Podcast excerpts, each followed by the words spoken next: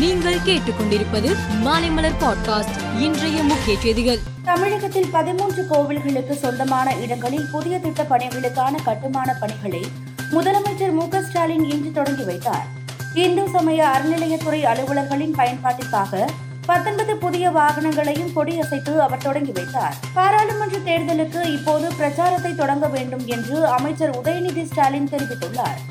பாராளுமன்ற தேர்தலில் நாற்பது இடங்களிலும் திமுக வெற்றி பெறும் என்றும் அவர் குறிப்பிட்டுள்ளார். சசிகலா மற்றும் அவரது குடும்பத்தினரால் தனக்கும் தனது குடும்பத்தினர் உயிருக்கும் ஆபத்து உள்ளதாக ஜெயலலிதா உறவினர் ஜே. தீபா தெரிவித்துள்ளார்.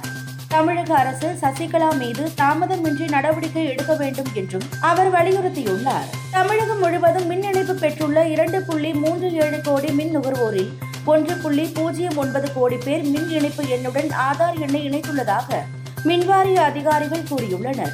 செல்போன் மற்றும் கணினி வாயிலாக ஆன்லைன் மூலம் பலர் ஆதார் எண்ணை இணைத்துள்ளதாகவும் அதிகாரிகள் தெரிவித்து உள்ளனர். தமிழக கலாச்சாரம் பாரம்பரியம் நாட்டு காளைகளை பாதுகாக்கவே ஜல்லிக்கட்டு நடத்தப்படுவதாக உச்சநீதிமன்றத்தில் தமிழக அரசு தெரிவித்து உள்ளது ஜல்லிக்கட்டின் போது எந்த விதிமீறல்களும் இல்லை. காளைகளின் உயிர் நல்வாழ்வை உறுதி செய்யும் விதமாக அனைத்து வழிமுறைகளும் கடைபிடிக்கப்படுகின்றன என்றும் தமிழக அரசு குறிப்பிட்டுள்ளது. சீனாவுடனான எல்லை விவகாரத்தில் மத்திய அரசு குறித்து விமர்சித்த ராகுல் காந்திக்கு பாதுகாப்புத்துறை மந்திரி ராஜ்நாத் சிங் பதிலளித்துள்ளார்.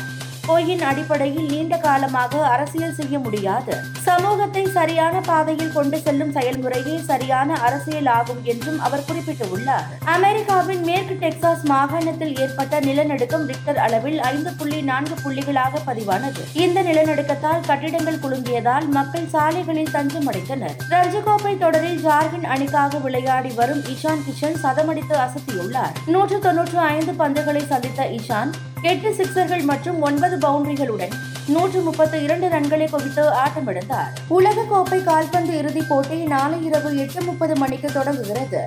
லுசை ஸ்டேடியத்தில் நடைபெறும் இந்த ஆட்டத்தில் அர்ஜென்டினா நடப்பு சாம்பியன் பிரான்ஸ் அணிகள் பலப்பரட்சை நடத்துகின்றன. மேலும் செய்திகளுக்கு மாலைமலர் பாட்காஸ்டை பாருங்கள்.